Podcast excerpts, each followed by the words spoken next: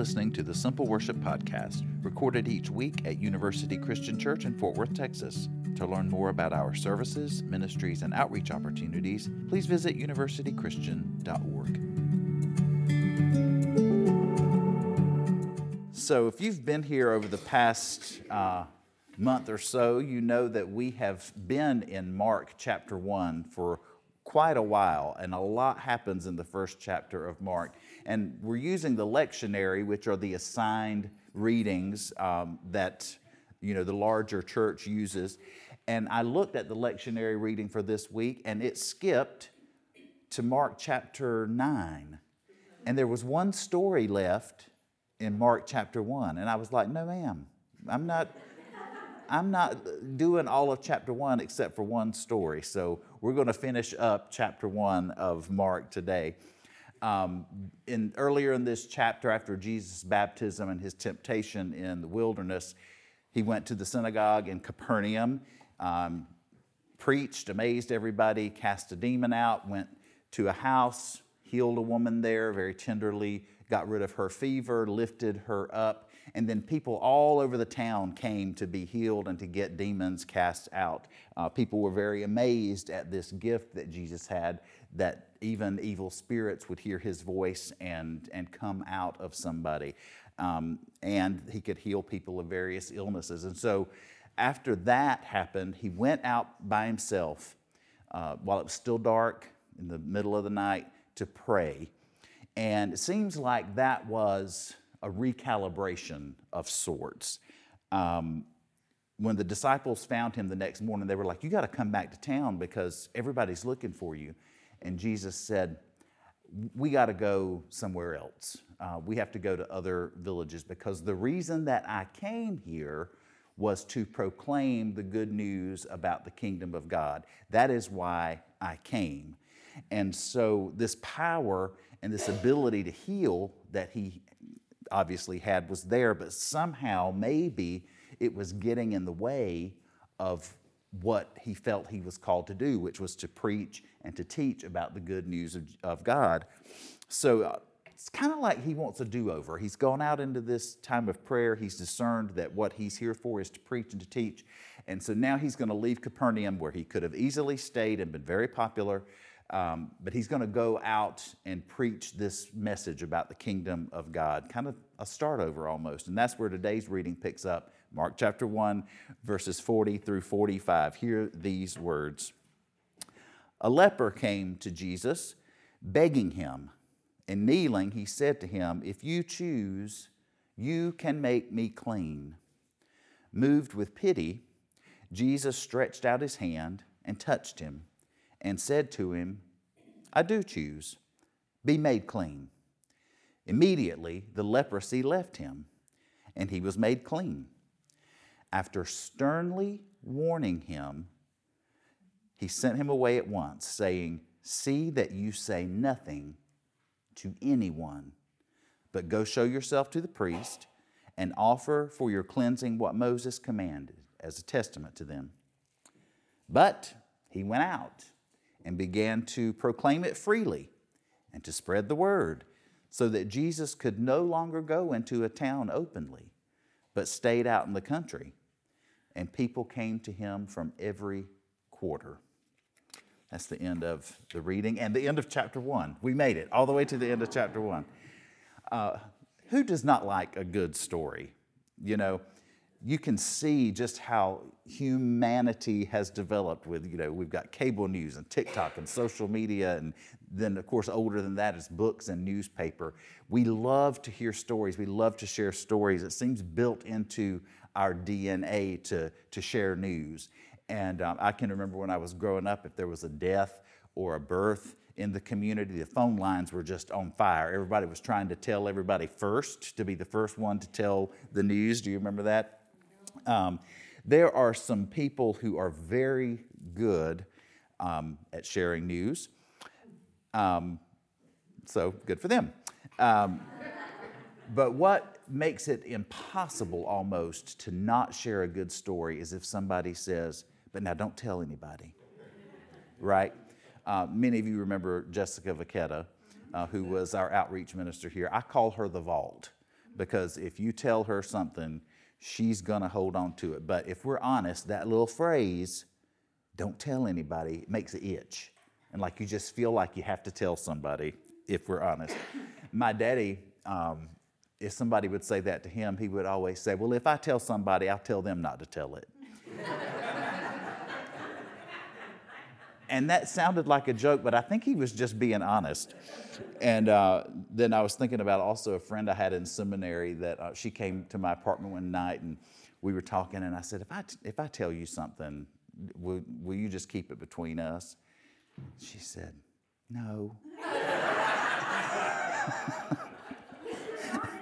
exactly. She was, I, I, burst out laughing. And she followed that up by saying, I wouldn't tell it on purpose, but I forget what I'm not supposed to tell and what I am. And uh, so I loved that because she gave me a truthful answer and, and gave me the choice not to tell her this thing that I only wanted to be between the two of us. So that might have been where, been where things went awry for Jesus in this story today. He's on this fresh start, and you can almost hear him as he's walking into these new places, you know, preaching and teaching, preaching and teaching. That's what I'm doing. And then this man with leprosy comes up to him, and you know, leprosy was this horrible skin disease, and it was highly contagious, and it if it made you unclean and you had to leave the community and you had to be in exile from the rest of the community until such time that the leprosy went away somehow and you could then go to the priest and be blessed and, and put back into community. And so this guy with leprosy just very earnestly comes up to Jesus and kneels down in front of him and says, If you're willing to do it, you can cure me of this. And as Jesus reaches out his hand to touch him with his healing power, he says, I am willing. I do choose to heal you. And our reading says that Jesus was moved with pity. But there are some scholars who think a better translation of the word pity is anger or frustration. That Jesus was moved with anger or frustration as he reached out his hand. And that changes the whole tone of this scene if that were the case. Why would Jesus be angry or frustrated. Um, maybe he was angry or frustrated at this system where people got sick and then had to be shunned and left on, to fend for themselves, basically, or in a colony of other people who were sharing the same illness. Or maybe he was upset or frustrated or angry that such a horrible illness existed to begin with. Um, or maybe he had a, here we go again moment um, he's renewed himself through this time of prayer that he is sent to teach and preach. And here is somebody who needs healing. How can he not help them? He's got this power to do it. But maybe he's wondering if this power to heal is overshadowing his ability to teach and preach the good news about God's kingdom. And so after he heals him, he adds that caveat and says, Don't tell anybody about this. The scripture said he told him very sternly, Do not tell anybody. Just go to the priest. The priest will take do all the stuff you're supposed to do as a good Jewish person to return to the community. But do not tell them that I did this. That it's right. Don't tell it. He the man cannot help but tell it. He must have been a really good preacher because he tells everybody. And it, the word spread, and it said that people came from every quarter. Uh, Jesus was just inundated with people.